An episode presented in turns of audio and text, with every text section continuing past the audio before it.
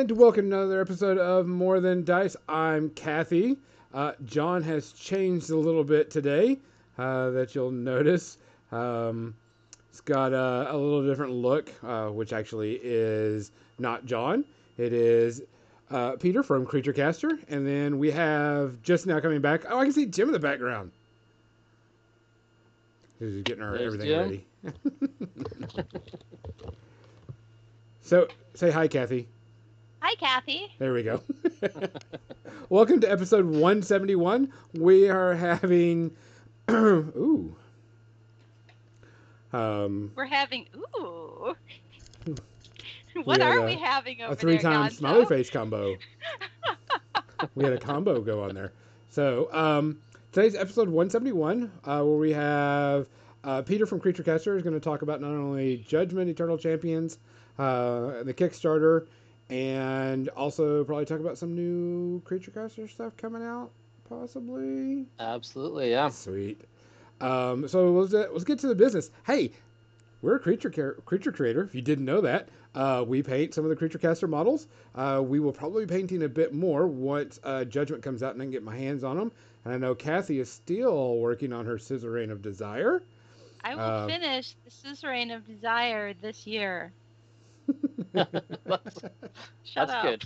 That's, that's pretty good. I'll take this year. Um, also, uh, we we want to thank Muse on Minis for hosting all of our files and getting out to everybody. Also, if you are buying anything from them, make sure you use the code More Than Dice, all one word, and you get ten percent off your order. Um, and uh, they will help you out. They can also use your help, guys, because like everybody this year, all hobby pod, all hobby related things really need um, your patronage. Is the best way to describe it. Um, this year, last few years have been rough.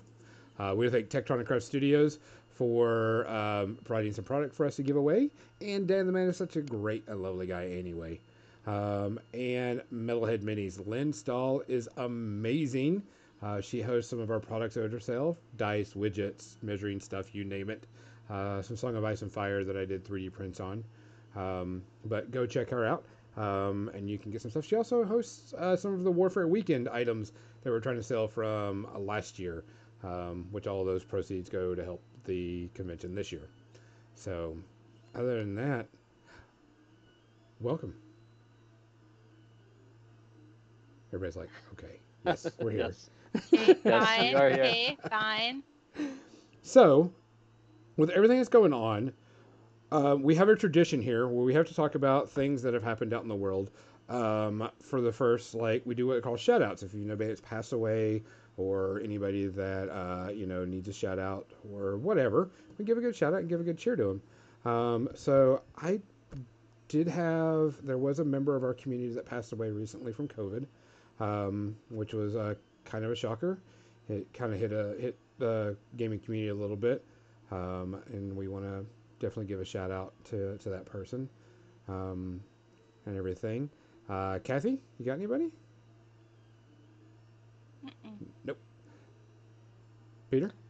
Yeah, I think um, yeah, it's been a little while now, but Tony from Elric's Hobbies passed away, and uh, oh, he yeah. unexpectedly, and so I know El- Elric's Hobbies is another really great uh, group of guys, and and they could use some support as well from uh, the community. So Yeah. It's um, Yeah, it's been a rough one for them. And we know Tony and Steve and uh and uh you know and love Elric's hobbies. Oh, yeah. Yeah, So, And, Yeah, and they're that was a blow. cool.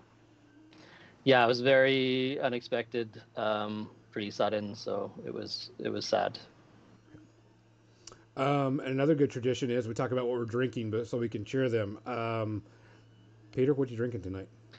I, I've got kind of a bit of a girly drink. I got an amaretto sour. It's got some egg white and bourbon in there, so uh, that's how. That's uh, probably one of my favorite drinks. But yes, so That does sound yummy. Does. cheers to Elric's Hobbies. Kathy, what do you got? Cheers, Elric. I'm drinking a Cabernet Sauvignon to go with my kick-ass ribeye steak. Mm. You know, that's like my favorite thing on the planet. Actually, I take that back. A rib steak, my favorite thing on the planet. Ribeye. I mean, if I can't have the bone, I guess I'll still eat it. See, I'm a fillet guy. Uh, I like my fillet. I'll take a fillet over anything any day. I'll still drink the cap though. If if someone cooks me a steak, I don't I don't care what it is. I'm I'm happy. I absolutely care. I used to Yeah, cut picky. meat though, so yeah. I'm picky about my meat. Yes. My my drink of choice is water. Uh, I am on my last day of antibiotics, so I get to drink whatever I want next weekend, uh, which will probably be beer. Um, but it's my last day for my antibiotics. I just took my last pill before the podcast, so I'm done. Twenty days of antibiotics. I am so done of that stuff. Can't handle it. Can't take it anymore. Um, guys, we appreciate everybody that watches, everybody that listens, everybody that follows us on every platform, and you can find us on every audio platform out there. Um, so if there's a particular one you like, and if there's one we're not on, let me know, and I'll get it, you know, set up. Um, so you can have us there. Um, be safe. Take care of yourself. Wear your mask. Stay healthy. We want to see you when we can get together next time. From all of us here, cheers. Cheers. Cheers.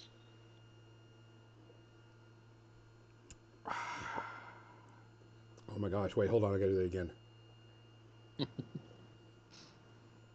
Damn, that's good. Oh man. I can't wait to have a beer. Damn, that water's smooth. It goes smooth. Smooth It just glides down the back of the throat. so, so uh, Peter, we did have um, one of your cohorts on here not too long ago, uh, talking about judgment and uh, getting everything in because uh, he's a good old friend of mine. But uh, I want to know about you. I mean, I know who you are, but I don't. How did you get started doing this? You know, when did? Why did you just think, hey, I'm going to make miniatures, you know, for a living, and I'm going to make some badass, cool miniatures for a living? Yeah, I mean, really, right place, right time. I, I suppose is a big part of that story. That you know, loved the hobby, was always into it, always being a pretty creative person, um, always being making miniatures and designing worlds and uh, coming up with ideas. And it wasn't a career path for me. Um, I was actually just back in school and uh, was thinking of, of trying to follow in my father's footsteps and go to med school, become a doctor. And at the time, Jeremy had done the Kickstarter. Um, my other friend Simon was working on the production of the Kickstarter with him, and I kind of joined the company um, towards the end of, of the Kickstarter, helping to get it delivered and kind of taking over some of the logistics and the production and that side of things. And um, you know, part of the part of my deal was that if if um, I was going to get involved and do the work for that, that I wanted to have sort of the ownership share in the company, and um, and that's what was agreed on, and that's how I ended up doing this, and instead of still being in school, I guess. so it's uh, uh, it was definitely a change, and I'm really happy that I went for it. But it was uh, yeah, it wasn't planned. It was it was circumstances. The stars aligned, and uh, I got to start doing this. So you mentioned Kickstarter. Um, Yeah. Because Creature Caster is that how Creature Caster got started? Was through a Kickstarter. Yeah, so the original Creature Caster was, as I said, founded by Jeremy. So he was uh, a friend of mine from before, and um, he designed the models for that Kickstarter and launched that Kickstarter. And uh, since then, he's he's left the company. He's gone on to do other projects, and um, and sort of it's been me and my business partner Simon uh, running Creature Caster 2.0, or you know the the retail Creature Caster since then. Okay. Um, now, in a normal, and I put quote around normal, a normal type of thing, what does Creature Caster go to, like conventions and everything? Because uh, that's where I bought my first model. Uh, it was an Adepticon. Shout out to Yeah. Adepticon. Uh, that's where I bought my first uh, Creature Caster model because uh, I knew about y'all, but I had no, I wouldn't say desire, but I had, I'm a gamer, so usually if I buy a model, I'm like, oh, I'm going to use this in X, Y, Z. Um, I usually very rarely buy a model just to paint and show and hang out.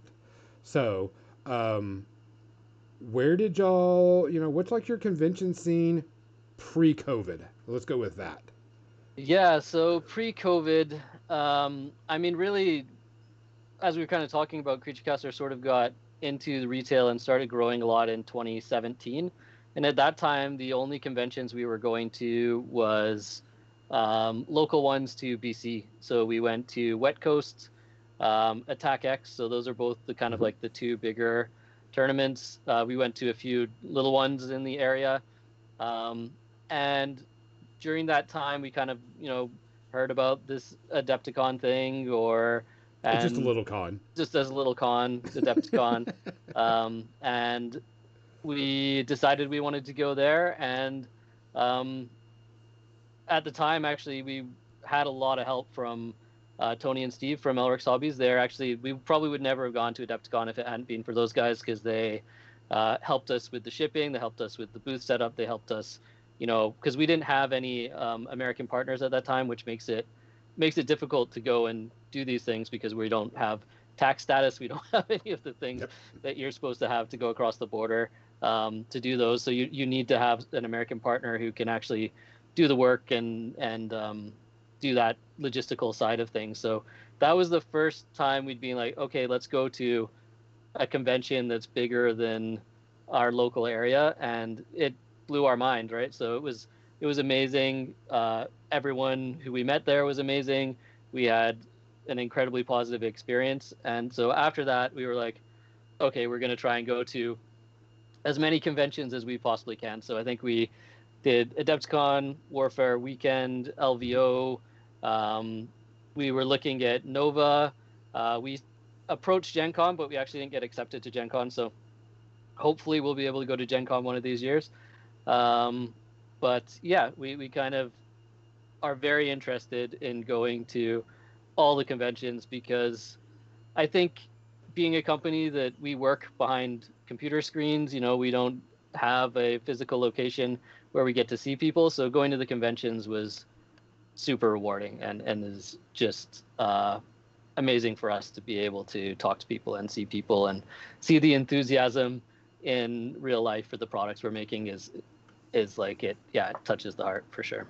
That's a huge thing. It's it's one thing to be successful in selling and get all of your work done behind the scenes you know at the, the factory or in the you know your workplace but having a few conventions at least a few where you can get out and see people and talk to them and shake hands and really get to know people uh, it's it's the best. It's the best. I just I miss it. I miss it so much. oh yeah, it's yeah. Um, setting up Warfare Weekend, my phone and messages and emails blow up with people going, "Where's the hotel ready? When's their tickets ready? When can we do this? How can we see this? When do I get to see you? How when do I get to hug you? I'm I'm ready. I want to play." And it's just and, it, and it's nonstop, which is great, but I mean it's also a lot of pressure. So I, I'm, I get that. I cannot wait. I'll probably cry the entire weekend because people I haven't seen in almost you know two years. Type yeah. Thing. Yeah. We were we were just talking about that in. Uh, I was watching my friend Jarrett's Terrain Minis uh, Twitch stream this morning, and shout out for Jarrett's Terrain Minis. He's a fantastic person, uh, a good painter uh, really supportive of the whole community. And we were talking about Adepticon, and everybody in the chat was like, "Oh my god, I can't wait till 2022." Everybody was like, "I can't wait! It's going to be my first time there. Last year was supposed to be my first year, and you know, just just all this excitement. There's all this excitement. There had to have been like 20 people at least who were just like, I can't wait to be there. I can't wait to meet you guys. Or I'm really trepidatious because I have anxiety, you know, in large groups, but I still can't wait, you know? Yeah. So yeah, yeah. I, I'm super excited for 2022. I'm not someone who loves like huge crowds either, but uh, yeah, there's just like so much energy when you do something like that, and it is pretty exhausting as well, like going going to the convention. So, um, but it's it's so exciting. Like I, I recommend everybody, um, if you're feeling nervous, go for it. Right? Like it's it's just uh, totally new experience uh, for me It's- anyway. it's a good exhaustion. One, because you know you work, you know, as, as someone that's been on the opposite side like you have, it's it's rewarding because you get to see your fans, you get to see people happy because they're like, look at your miniatures and they're like, holy crap, I get to pick these up now instead of just seeing them online and wait for them. And then you get people that come in and it's like, I really love your stuff, type Mhm. thing. So I mean, it's it's it's one of those. Crap! I am tired beyond belief, and I could sleep for three weeks. But damn, that was fun and that was good. Yeah, Yeah. satisfying. Um, Mizzy is going to put you on the spot. Captain Mizzy asks if uh, Creature Caster will be at Warfare Weekend this year. Um, We would we would love to. I I really hope that we can make it out there. Um, we don't really know quite yet what is going to be happening with vaccine travels restrictions. Canada is behind uh, the U.S. with all of those things, so um, we're still kind of playing it a little bit by ear. But tentatively, we would uh, like to be at Warfare Weekend. Yeah, hopefully with some judgment demos. yes. Which I figured was uh, would, would That hopefully would be awesome. Yeah, that would be awesome because we have actually a complete section that is meant just for demos for everybody to show off all their games and everything. Captain Awesome. Mizzy says she's totally fair. Uh, she's just very helpful. Um, everything is kind of, as everybody knows, um, I have a friend of mine in Canada that's supposed to come down because he's on one of the champion tournament scenes. And he's like, if he comes down, when he gets back, he has to wait two weeks. He can't, he has to quarantine for two weeks no matter what. Um, November November is a ways away. Correct. Who knows what could change between now and then Correct. right now. Yeah, because Yeah. I think what y'all's ruling now is that if someone goes out of Canada when they come back, they have to quarantine for two weeks at the, at this point in time. So That's right. Yeah, and it's uh, you know, we we don't have a huge team, so if I'm gone from two weeks and not able to work, or you know, more than just me, because there's usually like you know three or four of us who go, so then that's four people who aren't aren't working for two weeks, which we can't really do. So it, yeah, Uh-huh. it's we hope that all the restrictions get lifted, and and like I was saying earlier, hopefully, you know, COVID becomes a thing of the past very soon, and we don't have to worry about it anymore. But uh, not quite yet there yet. So correct. Everything's still kind of it's it's it's it's that yes yes oh hold on yes type thing. Yeah. We're all still playing it by ear. It's like, would I like to? Yes. Am I positive I'm able to? No. So Um, exactly. So I got I got some I got some more questions about creature casters I wanted to go over. Your models are not your typical miniature models. Um, they're not just you know here's your happy-go-lucky, here's your sweet little you know baby lamb type thing or you know whatever, and you know here's a woman with you know 45 boobs you know type thing. Where did the inspiration to come out to do something outside the norm because your miniatures are outside the norm of typical miniature companies. Yeah, so I mean, I think kind of one of the, I mean, one of the one of the mottos we have is that we're more a company that does sort of gaming for grown-ups, and um, because of that, we don't feel like we need to be PG with a lot of our products. Now, having said that, Judgment is a fully PG product. We we decided that because this is hopefully something that people will be playing and streaming and all of that, we didn't want them to run into any any issues with with um, Twitch algorithms and and Yes. you know whatnot taking them down. So you know that product is a fully PG product, but Creature Caster in general is not really PG. We we don't um, when we approach something, we are personally trying to make something that is uh, an artistic sculpture. So like we're not just trying to make a miniature. We want it to be a sculpture, and we feel that in order to do that, we can't really be restricted as to towards like what um, you know what the whether whether it's PG or not, I guess whether it's going to be safe for work, um, or whether it's going to contain violence, or whether it's going to be, you know, we're trying to make things that maybe touch people on a little bit of a, a deeper level, and uh, maybe are a little bit disturbing, maybe maybe make people think a little bit. So Yeah, because I mean, your models eh, are, you know, they're demonic, they're violent looking, you have some nudity, but they're not. What's the word I'm looking for? They're not disgusting. They're not vile uh, in that nature, and it's not. Um, Some of them are disgusting. Well, Yeah, but we, I mean, we got a few disgusting ones. Correct, Uh, but- Yeah, it- I mean, but it's not disgusting as in. Well, I'm trying to figure the word, and I can't think of the word right now. Um, it, it really doesn't. as in just bad sculpting. No, as in bad taste. Is best way Yeah, to put it. yeah, I, I, mean, think you, you do have some nude models, and you know you've got breasts, but it's not like gratuitous, is what I'm saying. It's like yeah. So it's not gratuitous type I thing. don't The- know. I mean, I think some of it is. I don't think there's anything wrong with that. But I, I mean, I'll be honest. I think some of it is. yeah, I think it's it's fair. Like you know, this is a, a a bit of a controversial subject as to you know what's okay and what's not okay. Um, you know, we have tried pretty hard to have all of our characters we like to think are strong characters, whether it's a male character, whether it's female character, whether it's nude, whether it's not nude. Um, we try not to be overly exploitative with any of our sculpting. Um, you know, but there are things that are controversial, and you know, there's things that we've been accused of, whether we're being exploitative or not. Um, and you know, that's not our that's not our aim. You know, like for me personally, it's it's not easy for me to say that. Okay, it's bad if we have a male that has the nipple showing, but if a female has the nipple showing, like you know, that's that's terrible, right? So, you know, these are very complex questions, I guess, that we're getting into.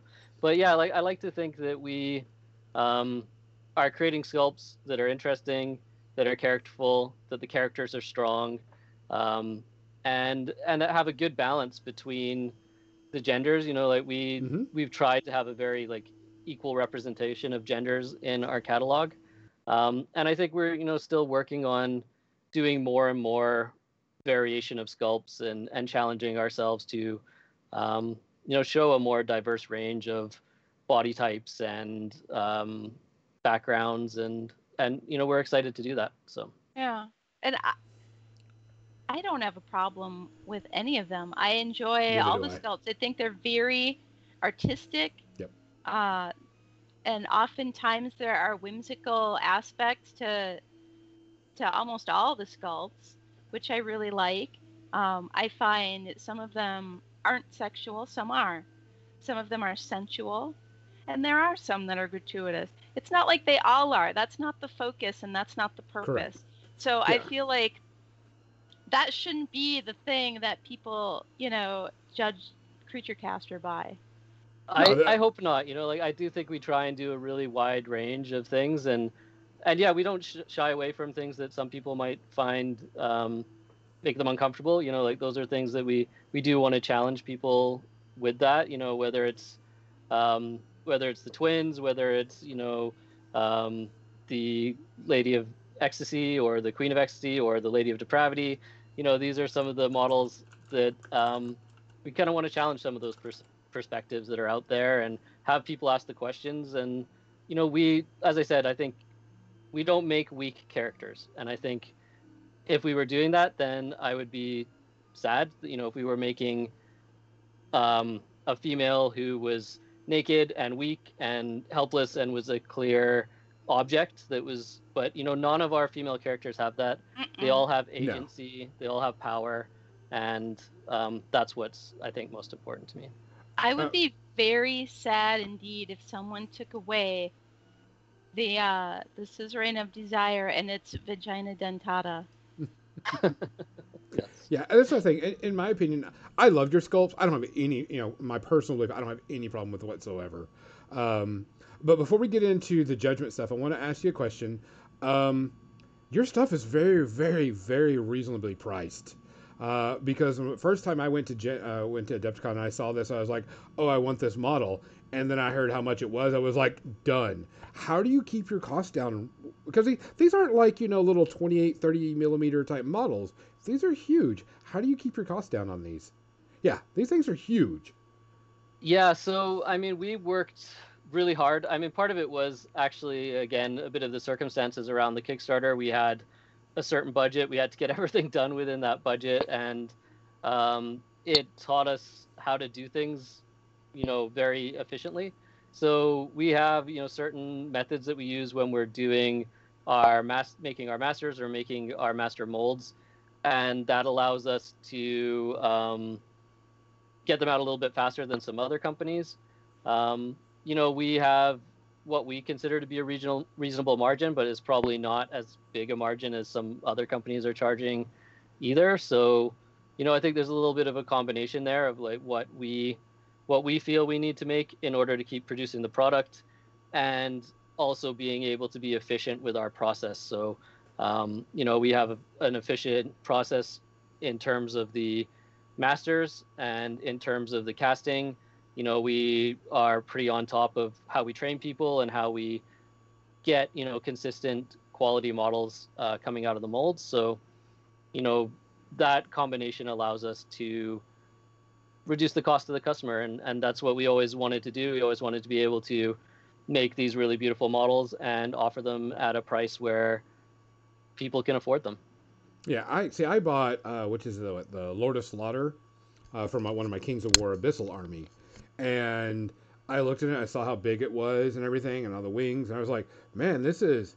It's only seventy five dollars. yeah, yeah, yeah. Give Yeah, it I to me. think- yeah, give I it think to me. american 75 Yeah. american i think. 75, so 75 freedom freedom bucks.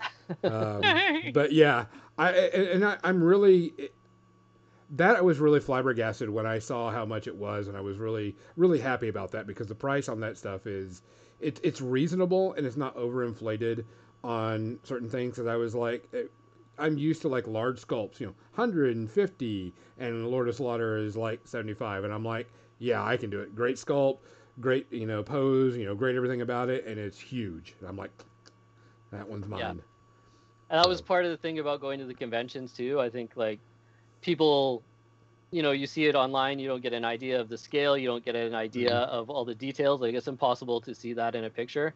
And you know, when we go to the booths at conventions, we have our models there that people can pick them up and turn them around and um, can look at them from all the angles and see exactly you know the details that go into the sculpts. And I think uh, that's really cool to be able to show that off as well. Uh, I'm going to switch over to our slideshow because we have a little bit of slideshow. Um, I'm going to right. have to redo a little bit of, of. You gave me some pretty big pictures, so I'm going to resize some stuff. Uh, our first slide is, I believe, it is part of your the Kickstarter uh, for Judgment. I'm trying to get to the picture because it's like, uh, is this? No, that's not it. Come on, grab. Uh, Yeah, I think the one you have up right now is the all the things that we've unlocked in the uh, added to our core set. So these are the extra models that we unlock through the stretch goals. So there's uh, the Isabel human paladin, Kogan, the Minotaur uh, warrior. There we got a human knight, we got an elf ranger, and an elf illusionist. Um, Yeah. See, That's Piper is one of my favorite sculpts of all time. Back in the because I I have a lot of the old Judgment models, and Piper's one of my favorite of all time just because it's such a unique model um, that you've done. Okay, so these are the unlock, and uh, Captain Mizzy just linked the Kickstarter um, and everything for this, and you've got a new monster that you are un- unlocking. Ooh, Inferno monster. yeah, uh, I Yeah. just noticed that. Yeah, so this one is uh, leans pretty well into into the creature caster uh, style of sculpting. You know, we got a, a demon there, Mhm. um, so he's sort of actually kind of like a fire um, monster, fire elemental, but he's got some sort of demonic aspects to him, and uh, he was fun to work on. The he was, you know, depending on the different sculpts. So for those who don't know, Judgment went from being a 54 millimeter scale game to being a 32 millimeter scale. And part of that process was for us to sort of redo all the sculpts. We some we um, redid from the ground up. Inferno is one of the ones that we kind of did from the ground up. Uh, some like Piper are actually don't have much change to it. It's already a model that we are really happy with, so we just changed some little details around the anatomy and some um, some of the details to make it work better at a 32 millimeter scale. But yeah, so Now, and yeah, go Uh, ahead, Cassie. The 54 millimeter models will still be game playable like in tournaments, right? Yeah, so if you have the 54 millimeter, they fit pretty well onto the map. There's you know a very slight overlap onto the hexes, but they're fully playable. We've played a bunch of games with them on the map, and they're going to be uh, you would be able to bring them to the tournaments if you already have them. We're not going to force people to play with the version two models, but um, so far it seems like a lot of people are picking up the version two. So I, I I'm like like I, I can't jump into the Kickstarter right now. My money's kind of tight, but I'm definitely want to get into it as soon as it comes. Like when I have the money for like retail or whatever, Mm-hmm. and uh, I probably will rebuy all of them and just take the 54s and kind of paint them up and just go, hey, these are the Titan scales. yeah, they're Of kind of cool models. collector's edition. Some people are using them. So again, this is a change between version, but we've added like the um, sort of the god system to it where all the characters have alignment with different gods and there's there's no ha- hard factions and judgment. So it's a little bit more like magic where you would have like your color pie Mhm. and you'd be able to choose you know whichever colors you want to combine together and you'd be able to take any creatures you want just provided you kind of have the mana to cast it. So it's a similar idea with the with the gods is that you can take whatever heroes you want but if you choose the ones that are aligned to your gods you're going to get bonuses. So by that kind of makes it for interesting list building that you get to do because now you get to choose are you going for hero synergy or are you going for the god synergy and it also is if you're a new player makes it a lot easier to get started because you have you choose whatever god you like and then you have a list of heroes that are champions of the god and you can just choose from that smaller list of heroes to make your warband so So it's sort of Um, like a, a, a theme. yeah a theme, it's like a, theme, theme, theme, theme, your theme type list. Yeah Um, exactly At the very bottom of this, the Istar and Krognar effigies. Now, in the original edition, there wasn't really these type of things, the effigies. It was just like this hex that was there, and that was like, oh, that's my effigy you have to kill. But now you've Yeah. got physical representation, and these are badass. I really like these. Yeah, these are really cool. And so these are the representation of your god on the battlefield. Um, the lore behind it is that you know there's the demons have kind of started invading this this plane of existence, and in order to protect it, they've built all the gods have built these this network of effigies, and it kind of creates like this barrier that um, that protects them from the demons. But now the gods are fighting over who's going to control these net these sort of nodes on the network. So you know you kind of take down the opponent's effigy, and you get to turn it into one of your own. That's how you win the game, right? So, um, you know, the greater story is that if you're able to conquer all the effigies, you'll have complete control over the entire network, and you'll sort of become the, you know, omnipotent god of everything. So that is the the storyline. Uh, all the gods have some cool personality, some cool lore behind it, and we wanted those effigies to be really badass because I think that's the first thing that people look at. You know, we have a lot of heroes now. We in the Kickstarter, there's 31 heroes. In retail, there'll be over 40 heroes. Um, that can be a little bit overwhelming. But if I say, here's six really cool gods, choose the one that you think fits your personality. That's a that's an awesome way of getting into a game. Yeah. Now, I, I brought up the next slide I brought up is uh, some of their painted sculpts. It's like six painted, uh, uh, it was like five, no, six painted ones. Um, Yeah. And um, a couple of them are very, very, very similar. Like, uh, I don't remember the Elf Necromancer and the Minotaur's name. I don't know the names very well, but they're very reminiscent of the original sculpts, just tweaked and changed a little bit. Yeah, we really wanted to keep the, you know, even if there's some changes to the model, we wanted to keep like the core of their personality. Um, the elf saying not not a ton of changes. You know, we kind of like modified the face, but we kept the same pose. You know, we've kept the same, um, kind of kept the same overall feeling. We we improved the hair and the hands and the cloak, but it's still the same recognizable character from edition one. So you know, we want to respect what edition one accomplished and respect some of the characters that were developed there. And uh, do you know who painted some of these models? Yeah, these were all painted. Um, this set was painted by Dylan Cartier. Uh, he's a painter from Vancouver, and incredible, incredible painter. We like to always give a shout out to whoever's doing it. All right, um, this is your exclusive, Isabel. Um, how, what's what's how did she get exclusive and why is she exclusive? So Kickstarter, we always feel you need something uh, exclusive that you can offer to people. The nature of Judgment is we want it to be a game that people are playing for years. We can't have things that are going to be um, exclusive and, and no one can ever get them again because that would distort the balance of the gameplay. Oh, yeah. So, Yeah. you know, that's really important to us. So, you know, this is basically a model that this this version of her, this sculpt of her, is only going to be available for the Kickstarter. Um, we're really proud of this model. I think it's incredibly awesome, um, and something you know different from what Creaturecaster usually does. Um, and it was really nice to be able to like show off some of our skills in in a different way. And um, yeah, this particular sculpt won't ever be available again. We will retire it after the Kickstarter. There will be a new one, um, but it will look significantly different. Yeah, because this really, this model really deviates from the creature caster type thing because it's, isn't she like a uh, human paladin? Yeah, exactly. She's she's anti demon, so you know she's the anti creature caster model. um, but yeah, she's she's really good. We worked really hard on getting the face the way we wanted. Um, we kind of wanted a really noble face, um, and the armor is really awesome. Yeah, we, we spent a lot of time on this model.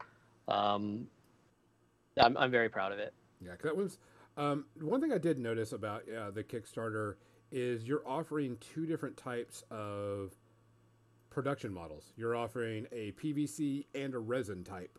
Uh, the Yeah. PVCs are all one sculpt, uh, one model, no gluing, and the resins, of course, the typical gluing and type thing. So they're pre-assembled. So you know when the casts are made in the PVC, they do come in parts, but they're assembled um, overseas. So Yeah. you know that part of everything is, is outsourced to China. Um, the resin we make in-house and comes not assembled um, is more expensive, and you get some additional options. So you know, like for example, for Isabel, we're working on doing some wings, so you can remove the cape and give her kind of angel wings. So That's cool. I like the idea of there being PVC one and a resin one. Yeah. I I got a game that all the the Kickstarter exclusive models for that game were PVC models and they didn't plan to ever make any other models and it was a board game and it was supposed to be just, you know, stand cardboard stand pieces. Uh, and so the models were exclusive, but they were the PVC. And I was wishing, I was wishing that they had a resin option so that you could, you know, file mold lines and assemble it yourself in a slightly more careful manner. You know, and I, I still painted the PVC ones, but I the whole time I was painting, I was like, man, I really wish I could, you know, get rid of this mold line. But you know, with that material, it's very difficult. And and then you know, some of the arms and stuff were only slightly a little bit off and i was like oh like i could just if i had put it together myself i could have filled this gap with a little green stuff and you know finessed it a little bit yeah. Uh, yeah, 'cause but- i still love them and i love the idea that you have that both options Correct, and that's what I think is great because you got you know Kathy, which is a, a crafter and an artist with it all and everything, and then you've got people that are like, I can't do this for crap, and they're just like, I got the model, I put it on the table, I'm good to go and I'm good to play, which is good in my opinion. You're catering Yeah. to different play styles and different artistic levels. absolutely yeah it was a tough choice because obviously it's um it increases our cost significantly by offering both materials but you know we have our creature caster um, customer base is used to resin. They like building the models. We wanted to make sure we had you know some a product that was really going to be appreciated by them and is, is similar to all the products they're used to from us. And then at the same time we want this to be a game that you know you can open your box and play it if that's the type of person you want to be. It um, you can you can open that up play your game the models aren't going to like resin is more fragile you know. Hmm if you're not experienced with resin resin is probably not the product you want right? Because you have to assemble it it's work and if you're not careful with your models they're going to break. So you know the pvc is there as a wonderful starting material. We're putting a ton of work into trying to make those pvc models look nearly as good as the resin ones. Like we're doing everything we can um, to elevate PVC, and it's really interesting, you know, because originally I was very anti PVC because I'm really used to the sort of soft PVC that's like really bendy, Mm-hmm. and you know this PVC that we're using is very rigid. It, it's you know super hard material. Um, mold lines are a little bit easier to clean with that. Um, you know it is pre-assembled, so might not be as well assembled as if you were to take a resin one, assemble it yourself. You don't have the options that you do with resin of how you're going to assemble it, or you know if you want to do those little things that hobbyists like to do, like you know change a weapon or change the pose. You know it's it's pretty difficult to do that in PVC. But PVC has come a very long way. Uh, It it has. is it is no longer the rubbery, you know, floppy type stuff. It is actually because I know was it um, uh, Star Wars Legion uses that, and the, it's come out very well. So I mean, it, it, it actually has done really good. Uh, I brought Yeah. up your Uh, effigy of It's changed a Istar, and you said it, it's a PVC sculpt. Also, this thing is cool as shit. I don't care what anybody says. That is an awesome looking effigy. Uh, I like that you have a 3D one and a 2D one.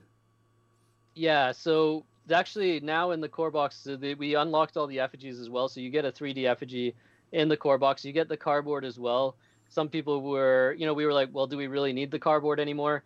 Um, but if you want to travel, maybe you don't want to pack around your Yeah. effigies, so it might be easier for that. Um, I I would make the effort to pack it around though, because it looks so cool. I really like my games to be super immersive, um, and we put a lot of effort into into elevating judgment that way, right? So we wanted it to have those options. If if you're someone who's wants to get into the world of of feeling like you're in a place, you know, we've got the terrain, we've got the effigies, we've got um, all the abilities that the characters cast are represented with 3D sculpted tokens. Um, so everything we've done is to try and kind of like Have you up um, that level of immersion. have you talked with the Judgment guys? And this is something since y'all are doing 3D effigies and everything. Um, one of the things I did like uh, in one game, and it was Guild Ball. Um, they gave not a reward out for the best painted army, their best painted goal, and I think that would be kind of cool to have. You know, hey, who has the best effigy? Because can I make my own effigy? Yeah, we. Were, I mean, I think we. That's something we'll have to discuss when we get to the Ah, tournaments. But huh. I don't see any problems with people doing scratch built effigies, and we could we could have something really cool with that too. Yeah. Uh, because y'all are actually doing. It's not mandatory, but y'all are actually have 3D terrain now. Yeah, we have 3D terrain I think- option. is amazing since you're going as a gridded system. Um, the, making the terrain is like, oh, here's the hex, here's where, where it goes, um, and I think that is really really good for the game uh, for the board because it's not a lot of terrain. It, it's, it's not like huge bulky stuff, but I mean it is so much more of an immersion when you see that 3D terrain on the table.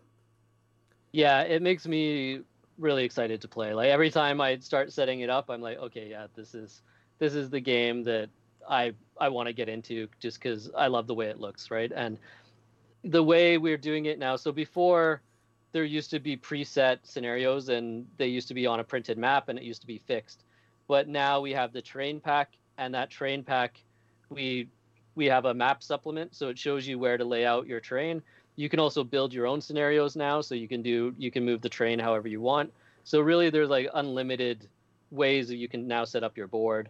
Um, so in terms of replayability you know the, the game already has a ton of replayability but now you have even more because you can create your own scenarios. And uh, yeah it looks cool and and we'll be able to do more terrain in the future i hope so Um, I'm just showing the Krognar one. This one's actually really cool looking too. Uh, coming out of the portal type stuff. I think it looks really neat. I think it's and it's got a really cool paint job to it. Um, yeah these ones were painted by mitch stevens he's our um, he's our in-house painter I have a question about the the resin. Do you have any plans with with some of the resin judgment models since they're digitally sculpted to scale them up and and have larger models available? Yeah, so in the Kickstarter we have two 54 millimeter ones that we've scaled up.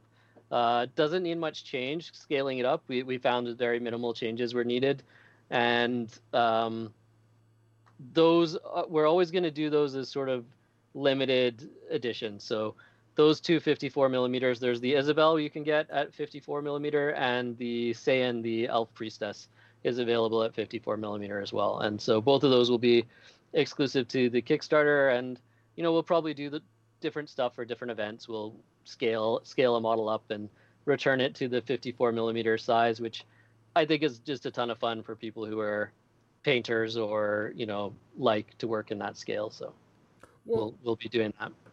One of the things that we talked about uh, last time was the old judgment. You know, the models were so big and it was pretty expensive.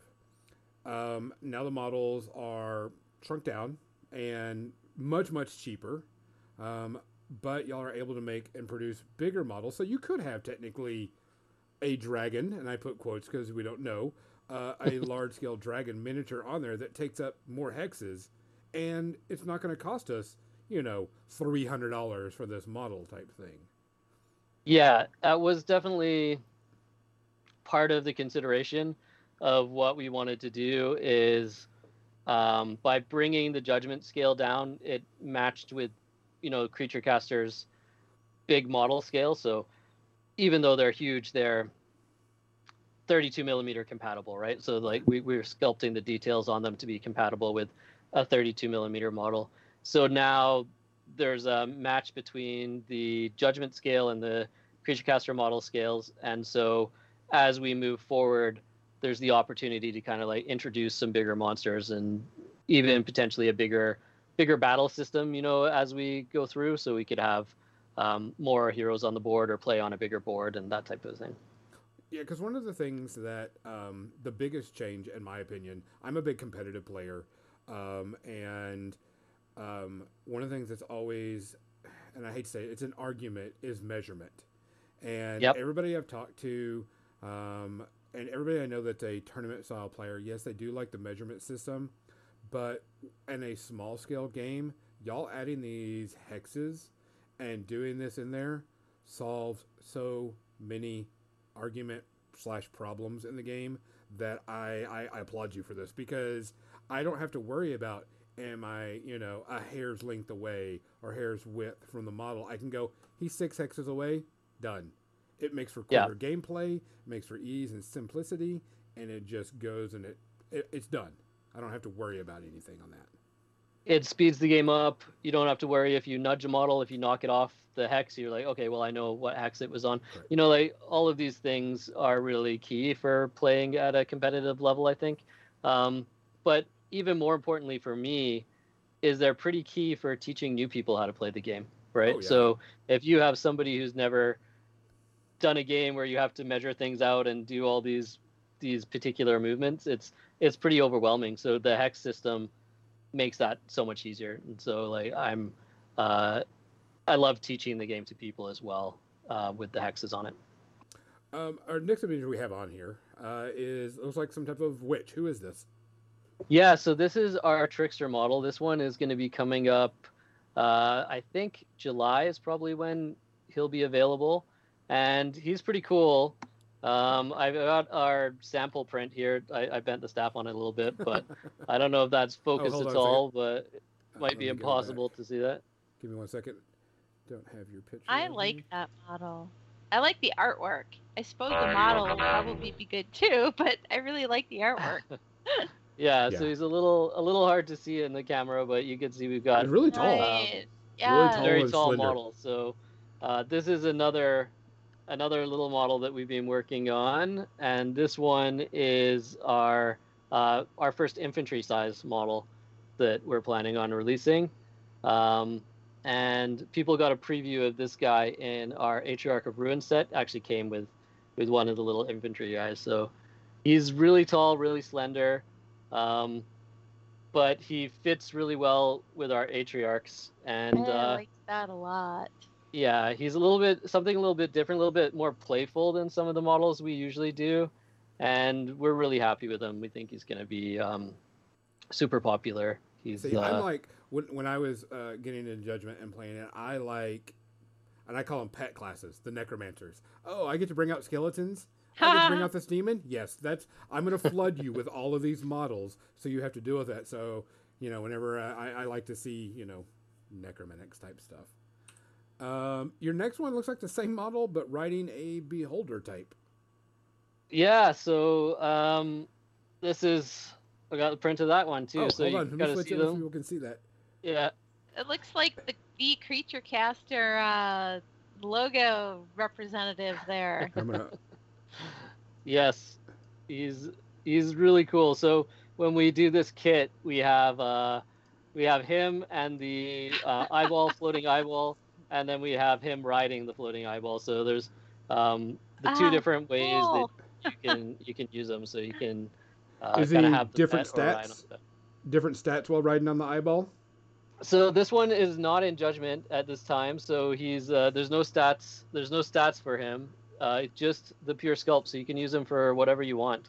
Okay. Um, he'd be Cool. great for great for some D and D. I think.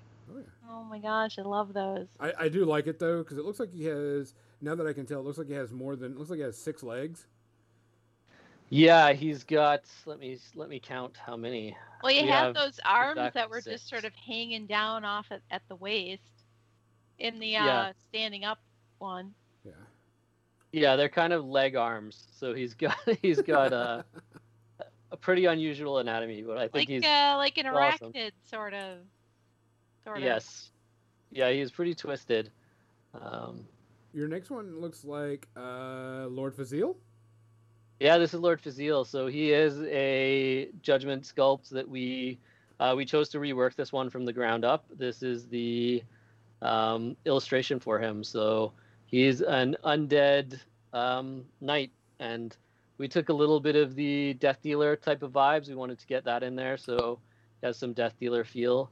And he's the first undead to ever exist in the um, Athian universe, in the Judgment universe. Yeah, because the Lord Fazil in original was sort of like a Frost Knight, Death Knight in a way, in a little bit. You know, it was less undead looking and more, you know, plate looking. And now this one's definitely, definitely you can tell this is an undead model. Yeah, I mean, I. I think the first one had quite a bit of um, Arthas from WoW type of inspiration, and this one is is you know a little bit more uh, the way Creature Caster kind of leans with their our art style is is not so much the um, a little less cartoony than the previous versions of Judgment. Uh, and that was it. That's all you got. Um, That's so, all I got for you. So, rules wise, judgment. Um, let's get into some of the nitty gritty. Still gonna have a tournament scene? Yes, very important. Uh, we still want to see that being played as a tournament. We are already running some tournaments in our beta testing, um, and that's something that we're going to for sure keep supporting. Okay. Because I know, like at Warfare Weekend, y'all did the JNAC was there, and um, I was really proud and happy to have that at Warfare Weekend, um, type thing. And I can't wait to have y'all back again and have that tournament again because it was a lot of fun. A lot of people showed up for it. Uh, we had a lot of new people uh, pick up models um, at at Warfare Weekend. I'm kind of getting their screens back to normal. Um, on top of that, um, do y'all how is the tournament scene going to work since we've got new mats and new terrain um, are we still going to do like a pick and ban system Yeah, so there's there's a couple different things with tournaments. So there's um, we have the three v three mode, which is the sort of the main mode that you get in the core box. So um, that is a fully tournament playable system as well, a little bit faster than the five v five, which I believe the JNAC was a five v five last time. Yes Um, so we might be running a combination of threes and fives, or um, threes leading into fives. We'll we'll kind of be making that determination as we go. Um, pick and ban, we now have two different types of pick and ban system as well. So one we're calling the veto system, which is kind of like your traditional. Uh, you ban something, and then the opponent picks the, their warband out of the remaining heroes.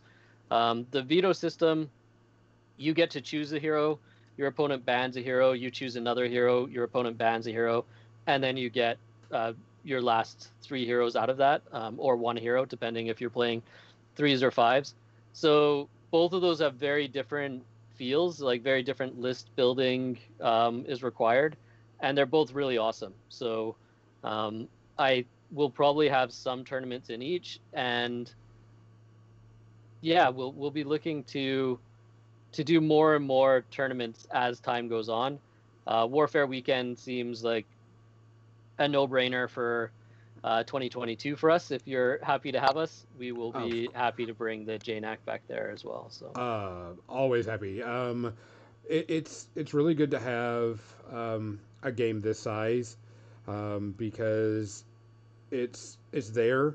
It's people they don't have to bring a lot of models, so they can like, oh, I really sucked at you know this tournament. I can go jump into your tournament because I didn't have to bring seventy five models to play. You know, in this um, yep.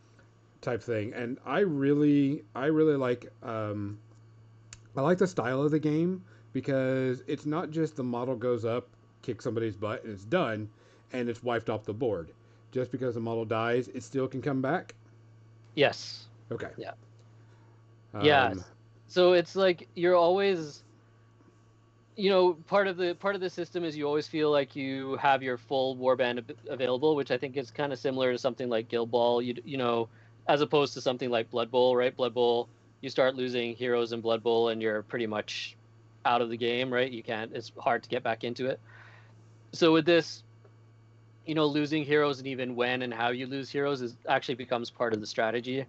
Um, and you know the idea is that these effigies are essentially maintaining the physical bodies of all your heroes. So provided your effigy is still alive your heroes can be regenerated onto the battlefield. But if your effigy is dead you've lost the game? The effigy's dead you've lost the game. So okay. until until you lose the game you keep getting bring your heroes back yeah. Uh, heroes um, still level up? Heroes level up so we go go up to level three on all the heroes. So uh, every hero can can level up twice and okay. that is also part of the strategy, deciding which heroes and when you're going to get those levels. Um, very important. And magic items still in the game? You get the magic items when you so you do have the shop action, which is again I think probably one of the most MOBA feeling things about the game for me is you get to um, when you do die, you go to your effigy, you get to do a shop, so you get to give your guy some equipment, so he's you know maybe got knocked out, but now you get to come back a little bit stronger, which is which is a really cool dynamic. And also, when you kill the monsters, you get to go shopping and you get to choose what artifacts you'd like to get from uh, killing the monsters on the board. Yeah. Um, originally, Judgment had a an app to build armies and to mark damage and all that. Still going to be compatible. Still going to have that also. Warband Commander is already upgraded. So Warband Commander is the name of the app. That's mm-hmm. already being upgraded to um, to the beta version of two. So you know that has pretty much the full rule book. All the cards are fairly close to the final version, and um, as we move to the retail, that'll all be upgraded into new graphics, um, the final polished version of the rules, final polished version of the cards, and probably a few little other improvements that we're hoping to sneak in there. Um, but yes, it's uh, basically basically for tournament play, and that's really helpful because you don't always have a ton of room on the table. So you can take the your phone and bring up the app, and you can track your hero damage. You can track what gods you're using. Everything can be done in the app. Gotcha. Um, so Kickstarter's only got like 50 hours left in it. Um, you hit quite a few goals. After the Kickstarter's over, uh, it shows on there that it's like roughly January 2022. Uh, and we all know Kickstarters that can fluctuate. Uh, we're all used to that by now. After the Kickstarter is done and we're looking at retail, what's after the Kickstarter and retail? What are we looking at? Uh, in terms of what models we've got planned, or you know, just general plans. G- general models. You surprise us, you know. so yeah, after we deliver the Kickstarter, um, we have a very aggressive release schedule for the first year. So there's a lot of heroes that we want to get out to people, and we're going to be releasing um, releasing on a very rapid schedule. So after we after we get it out to people, people start playing. We want to make sure we can add even more to that experience. Um, and after that, the following year, we're hoping to do a slightly slower release, um, brand new heroes. Uh, the 2023 will have some, some, or it'll have probably the very last heroes that people have ever seen before. After that, it'll be all unique heroes for Judgment. Uh, 2022, we're also going to be bringing out unique heroes that no one's seen before, but there will be a lot of familiar ones as well. So we're kind of mixing that uh, in and in with having new heroes and old heroes as we get everything caught back up to where version one was. Um, we have sort of a lot of plans around what we want to see happening with retail stores and what we want to see happening with the tournament scenes. And so we're going to be spending a lot of our time building that side of things up as well. And we have some retailers who are really interested in working closely with us. So we're really excited to be working with them. And, you know, we're hoping to see sort of regular game nights happening. And, you know, we have some other possible big plans that we're not ready to announce yet. So we'll I'll have to wait. But we're not going to wait. You're not going to be waiting. Like once we get the Kickstarter, we're not going to be waiting six months for new stuff to come out, type thing. No, and so you know when the Kickstarter comes out, obviously that's a lot of models. People will be getting 30, 31 models for someone who's ordered them all. Um, a lot of people will have the core set, and mm-hmm. the core set right now has 12 models in it, I think. So 11 models, possibly 12. Um, and that, you know, like if you're a, a casual gamer, that core set provides you with entertainment that's going to last years. But if you are sort of um, a really competitive player or someone who's been already into Judgment, you won't have to wait that long before you get stuff that you've never seen before or um, that is brand new for you. But but with that coming in, like I said, where a core set comes in. You'll have the rules for the for all the models out, even the ones that you know aren't in the new scale. So I can still use my old models. So you'll have the rules for those old models out. So the rules for the old models are done. We probably won't have them be tournament legal because not everyone will have access to them. Okay. So in terms of tournament legality, you won't be able to use the old models in the tournament, but you'll be able to use them at home. The rules will be part of the Warband Commander, but okay. because not everybody has access, that wouldn't create a fair play environment. So uh, of course, yeah. That, that's that's one one of the rules that we have um, in our tournaments at Warfare Weekend is pre-release models are allowed if they're bought at the convention. If you bought them somewhere else, they aren't.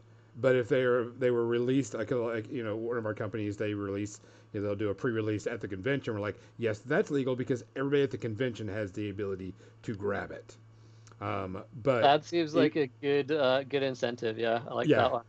yeah, we, we it's usually it's one of our rules on most of our tournaments, our games is like if you bought it somewhere else and it's still not tournament legal, or it's still not out to the public, it can't be used. But if it was brought out at the convention, it can be used because everybody has a chance to use it, type of thing. So now I get that completely. As a competitive player, it would be pretty crappy if Jim Bob that you know went overseas to a convention and was able to get that rare sculpt and rare rules, and then brought it over here and just you know is able to use it. It, it, it doesn't doesn't give a fair playing field. Best way to put it. Yeah, exactly. We were going to make sure that anything that we release that's exclusive or um, rare is cause cosmetic. So yeah. you know there'll be cosmetic upgrades that you might be able to get at a convention that nobody else has. But in terms of gameplay advantage, it'll everyone will be on the same level playing field. Yeah, alt, alt sculpts are great because it's just like, oh, that's the alt sculpt. That's cool. I didn't have that one, but yeah. it adds no no advantage in the game.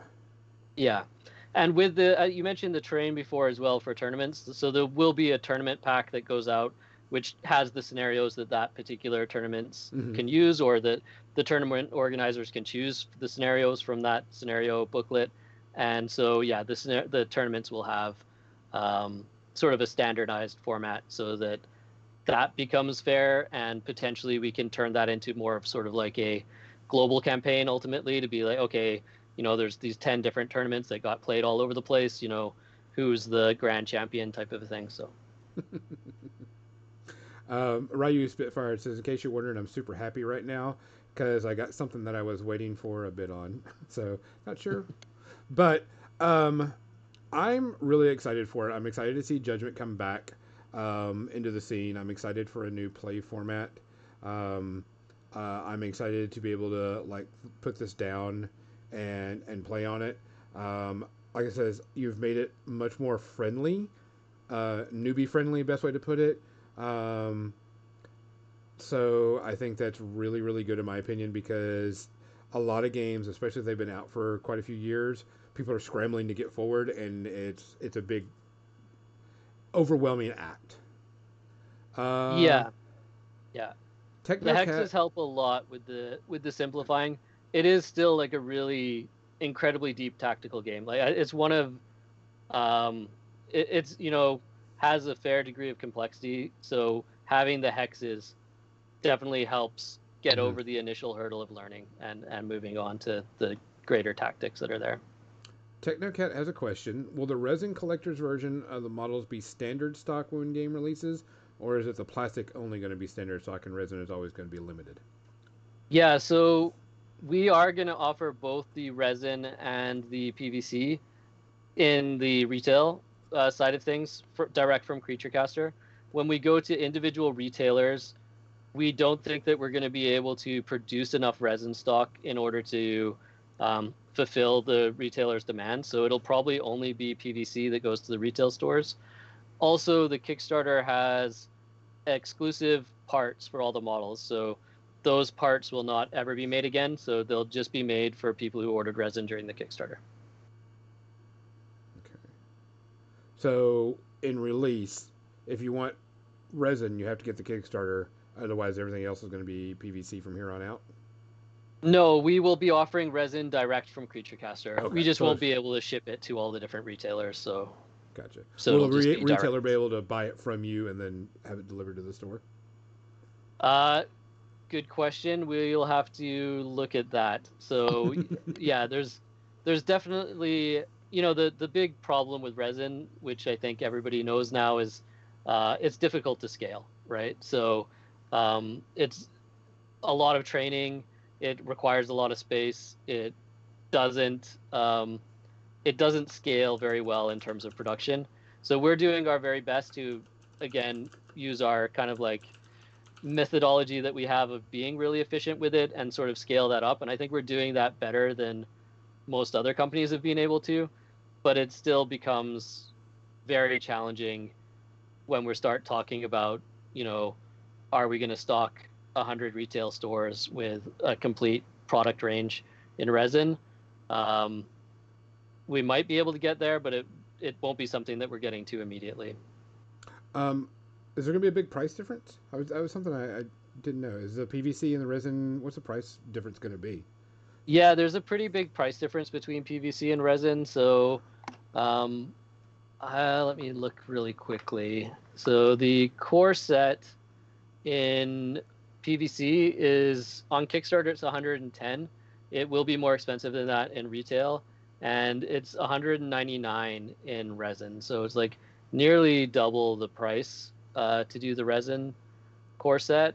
Um, and that's like pretty similar for all of our add-on packs, all of those things.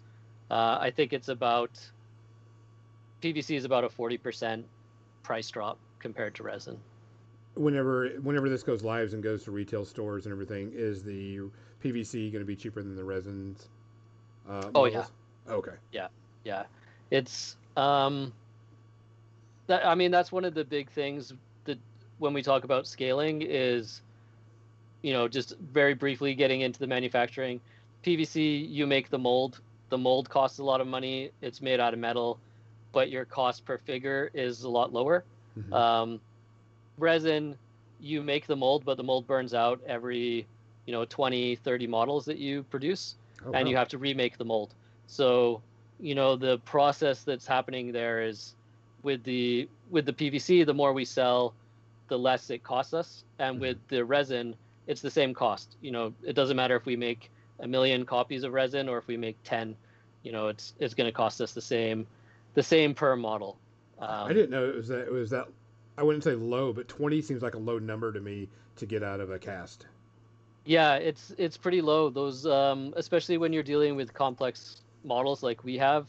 Um, and you know we have pretty high quality control over what we're willing to accept in terms of mold deterioration Mm-hmm. So the longer you run those molds, um, the best model is always the first model, and you get progressively worse from there.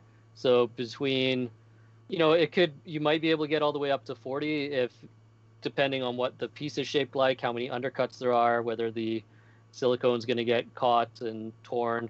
But uh, yeah, I think we've all had those models where we found a little piece of silicone wedged in one of the yeah you know, in, in a little overhang or something, and then you know you're like, well, that, that was, mold, that mold. That was probably the last one.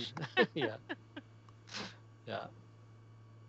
Um, it's almost it, it's actually into our media section, but we're we're glad to talk about everything else. Do you have anything you want to add before we go to media section? No, just uh, yeah, I'm excited to be able to actually play with people in real life. So. you, me, and like the entire world.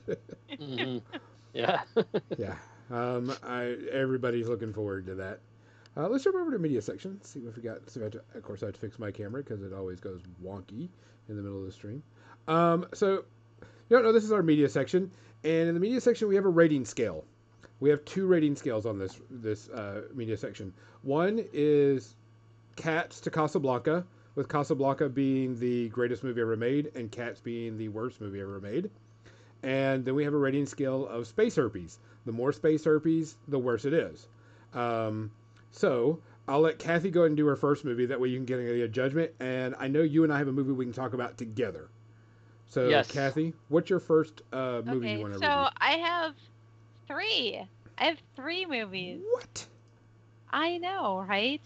So the, the first one that I, I will talk about is Nights in Rodanthe because last night I just wanted to watch something, uh, you know, sappy, romantic kind of thing because you know sometimes I want to do that. And this this movie was it. I don't know when it came out. It came out late '90s, maybe. I actually don't know. Anyways, Richard Gere and Diane Lane, and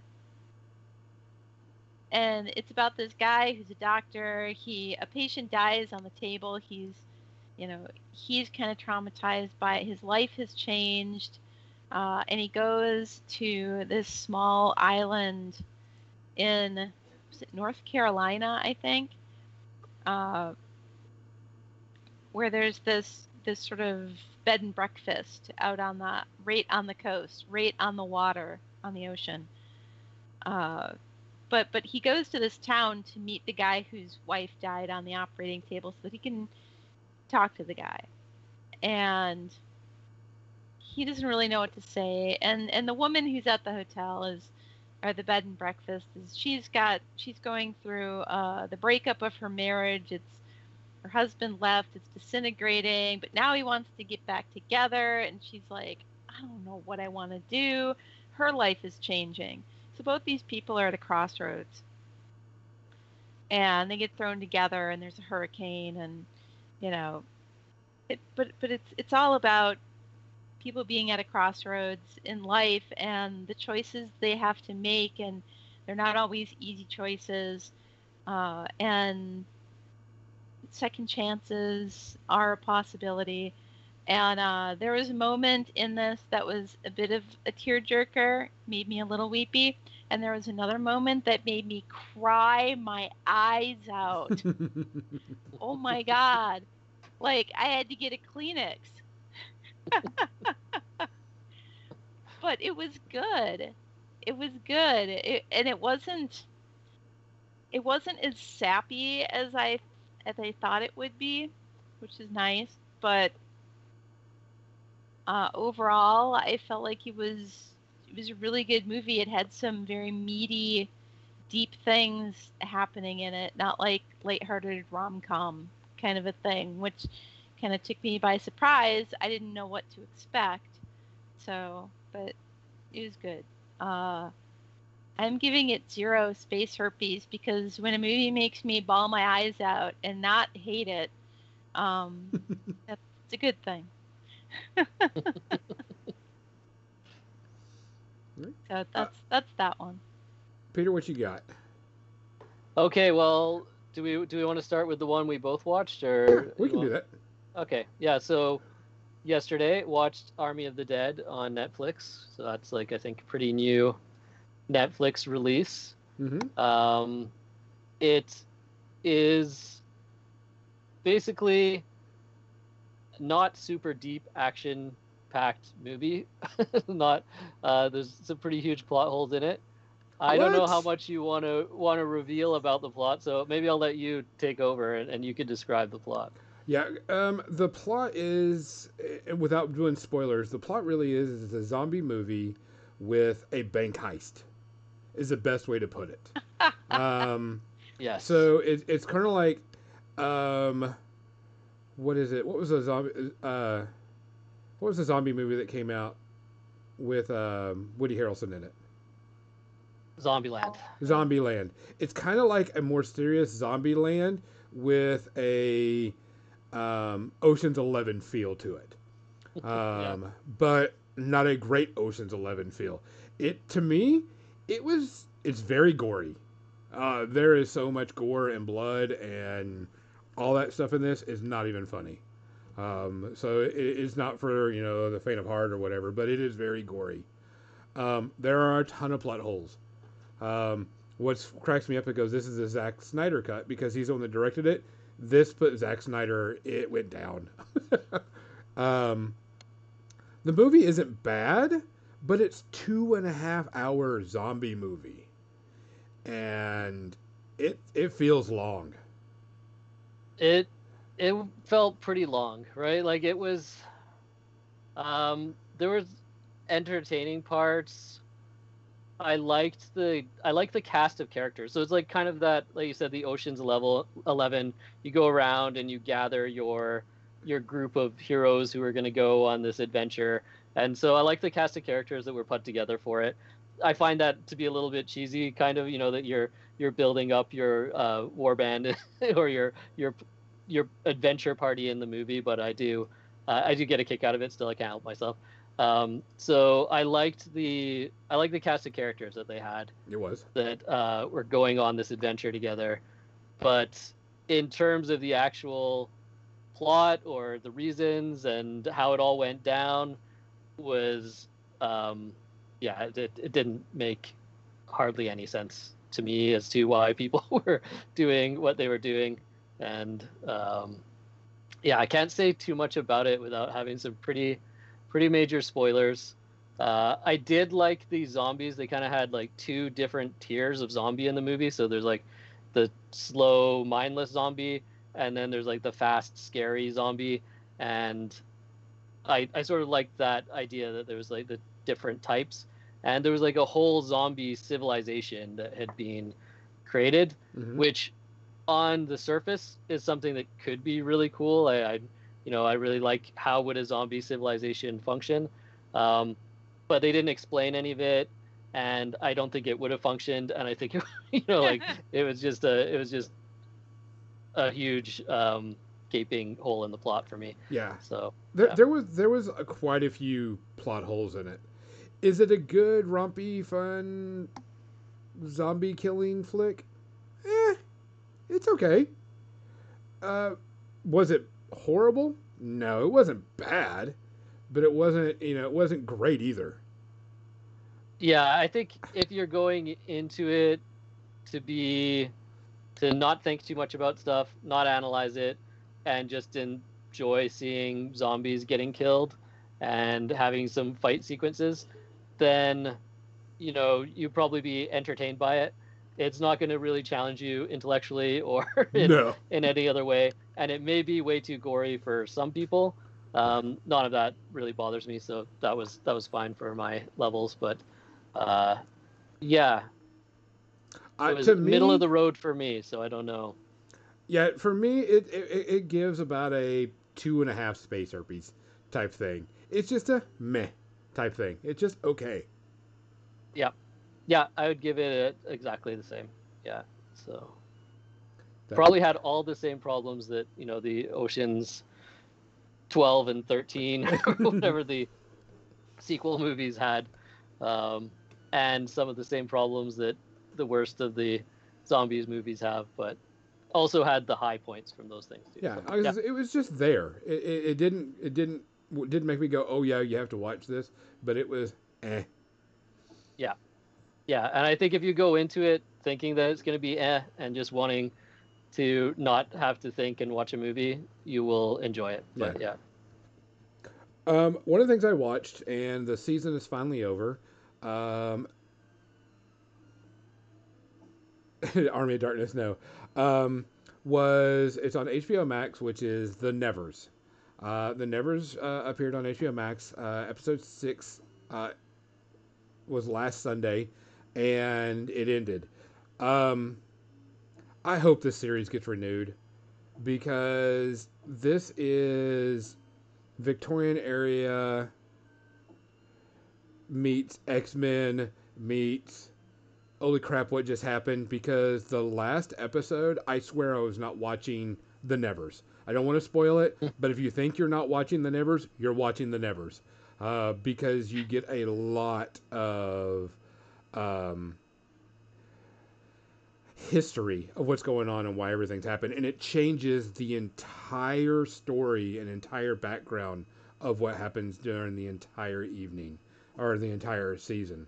Um, I love the characters. I think everybody's really fun. I like the superhero superpower thing. Um, the characters now are exploding bigger than ever because you now get to know what's going on and why it's going on. Um, I hope I get to see more of the background and combination of what's happening currently because the last episode blows everything out of the water. You're like, oh, this is a Victorian episode on, you know, mutant superpower, you know, Victorian X Men. Nah. Yeah, that, that, that, that totally did not. Yeah, it completely changes everything on this last episode. Um, so without spoilers, right now I give the Nevers like a half space herpes. Um, just because it's really freaking good, but there's a few tiny little things and it's, and it's like nitpicking that are like what what, but it is very much with it. If you like X Men, like Victorian Victorian type things. If you like League of, League of Extraordinary, Extraordinary Gentlemen, watch this. Uh, it's it's really really good. I am really interested to watch that one. So, how do you compare it to something like Firefly? You know, the other uh, Joss Whedon. Well, Firefly is a, an entity on its own, and you're, but you can definitely tell he's got that spark in this. You can feel the Joss Whedon spark in it. Um, uh, I don't know if it has not been renewed yet, but I understand that Joss Whedon's taken more of a back seat on the second season if he's doing it.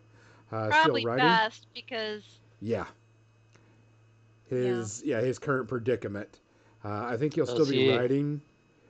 It's kind of an ass, as it Yeah. turns out. Yeah. Oh, I didn't. I didn't hear that yet. Yeah, he's he's had some problems, um, but uh, there I'm hoping it gets another season because it's a really good story, got a really good cast, uh, really good uh, setting, clothing, everything's really good. Oh, is he not Crash involved? Panda says not involved with it at all anymore.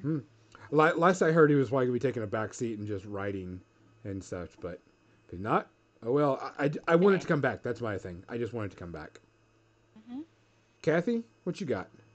I have two other things, and they couldn't be more different than the first one. I, yesterday, for the first time, I watched Red Sonja from the 1985 with Brigitte Nielsen and Arnold Schwarzenegger. And uh, I loved it. Oh my god, it was so cheesy. It was it was like I was reading one of my Conan of Cimmeria adventures by Robert E. Howard. I was like, Robert E. Howard must be looking down and smiling on this film because it's so cheesy. Uh, Arnold Schwarzenegger was not Conan, but he kind of was. kind of he kind of was Conan in the uh, King of Aquilonia sort of Conan, you know, like he's already been places and seen things and you know, he's the lord of whatever and uh and and of course Sonja you know was the the wronged victim of of queen so and so and her family was slain and you know the usual and uh Usual so now drama. she's yeah so she's you know her fairy godmother came down and imbued her with power and then she went and trained with a sword master at the school of of sword fighting. And uh you know at the beginning it doesn't really show us much of the whole training of sword fighting which you know when it gets remade that might actually be a, a cool thing they should consider doing is you know the training montage. But anyways so it, it, just shows her and her master saying you you are now a master. You don't there's nothing more we can teach you. Goodbye you know like all masters do. Kick their student out like we can't teach you anymore you know. Go away and learn life. So you know and then and then you know conan conan comes in. I don't remember his name. It started with a k he comes he comes galloping up. He's like i've been looking all over for you. Your sister is dying. And uh, takes her to him and they then they have to go out on this quest to you know her sister's dying wish is is she has to destroy this artifact and only women can touch this artifact and so it has to be her. And then they go off and, and then she ends up confronting the queen arch nemesis of her youth and and exacting her revenge and meanwhile the the hilarious plucky comic relief is this child emperor and his uh valet i guess his servant the the servant was actually my favorite character in the whole thing i love the Falkon the servant i don't remember the actor's name uh, and the kid actually went on to do a bunch of martial arts stuff. But this little kid, who's like two years younger than me, was doing all these these great little martial arts things and and sword work and stuff in this film. And uh, I mean, he was like, I don't know, had to have been ten, maybe, if that, if that. And he was kicking some ass. Well, he was this this like snotty, uh, arrogant upstart young prince, and you know, of course, by the end he had changed, and they, you know, they sort of beat into him some sort of humility, and uh, but but it was so ridiculous and fun. I give it three space herpes, but I would watch it again.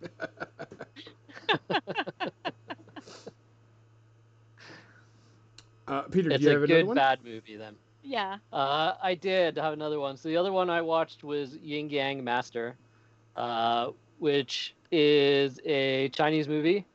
I did not watch it with subtitles. I watched it dubbed, um, which may have been a mistake because, yes, the actors' voices were um, pretty cheesy. I think so. You know, probably one space herpy just from having cheesy cheesy acting voices.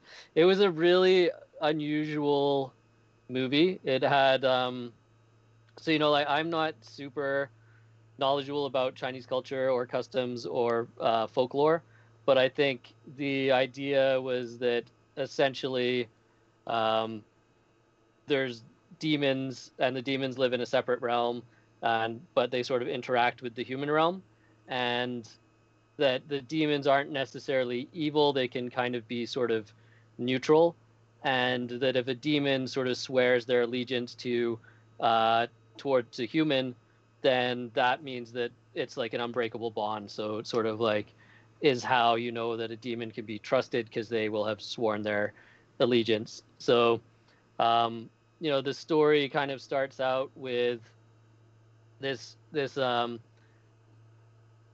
this temple that's guarding this evil stone where the demon king has been imprisoned.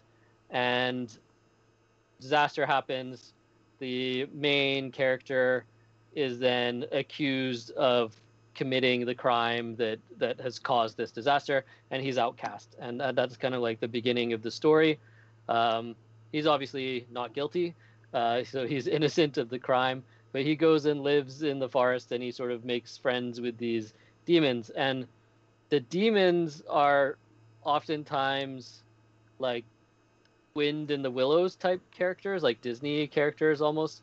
So that's a little i think cheesy for my sensibi- sensibilities to have kind of like these wind and willow sort of characters that are protecting against evil um, i wasn't really sure who the audience was you know like it's interesting in Japan it's rated G. I think in the Philippines it's rated PG-13. In the US it's rated R. So um, I'm not quite sure where how you go from G to R, but there's uh seems seems to be I'm not sure who the audience is or um, who it's trying to who it's trying to target. It was uh I'm trying to think if there was anything super redeeming about it. I would say not really. It's um, I I didn't enjoy the plot. Um, I think the animation on it was pretty good. So there's some cool animation that's happening. I I do like some of the sort of kung fu movies where it's a little bit ridiculous, you know, guys flying through the air and stuff like that. So I'm cool with that. Like none of that bothers me. Um, but yeah, I think the dubbing was was pretty bad. There was probably quite a bit lost in, you know, just the character voices for that, and then just the entire story arc was pretty abysmal. But it had like you could tell it had like a huge budget behind it, so like the special effects were good, um, the martial art scenes were good, but yeah, for me, is a scale of five space harpies, it would probably be a four. Ooh. But you know, people may enjoy watching it still just because it's it's kind of like an extravaganza. So uh, it's a bad movie, but it's got the budget for it to be visually impressive. Cool. Well, guys, uh, that is the podcast for the day. Um, we appreciate everybody coming out and listening and so on and so forth. If you have it, uh, if I can get one of the mods to make sure they link uh, the Kickstarter real quick, go check out the Creature Caster Judgment uh, Eternal Champions uh, Kickstarter. You only have uh, less than 50 hours to go on it. Uh, you've definitely met your goal and exceeded quite a bit. So yeah, our first day just exploded. I was when you launch a Kickstarter, it's you're feeling a lot of nerves, and I was like, okay, I'm gonna walk away and yep. and uh, not look at it for a day. And um, I got a call after five minutes, being like, oh, we hit our goals. like, oh, wow, oh, that's awesome. Which is a really good thing to feel because then you're like, whoo. yeah, exactly. You get to relax a little bit because uh, there's a there's a lot of stress up until that point. Yeah. So, now you got to work on the stretch goals, and then mm. stretch goals. Yeah, yeah. Just keep unlocking more, hopefully. So Peter, we appreciate you coming on. Uh, you're always welcome to come on and talk about stuff if you ever want to come on. Uh, maybe you can come in and, and, every once in a while jump in the chat and go, "Scissoring a desire." Scissoring. I will. Desire. I will be doing that more often for sure.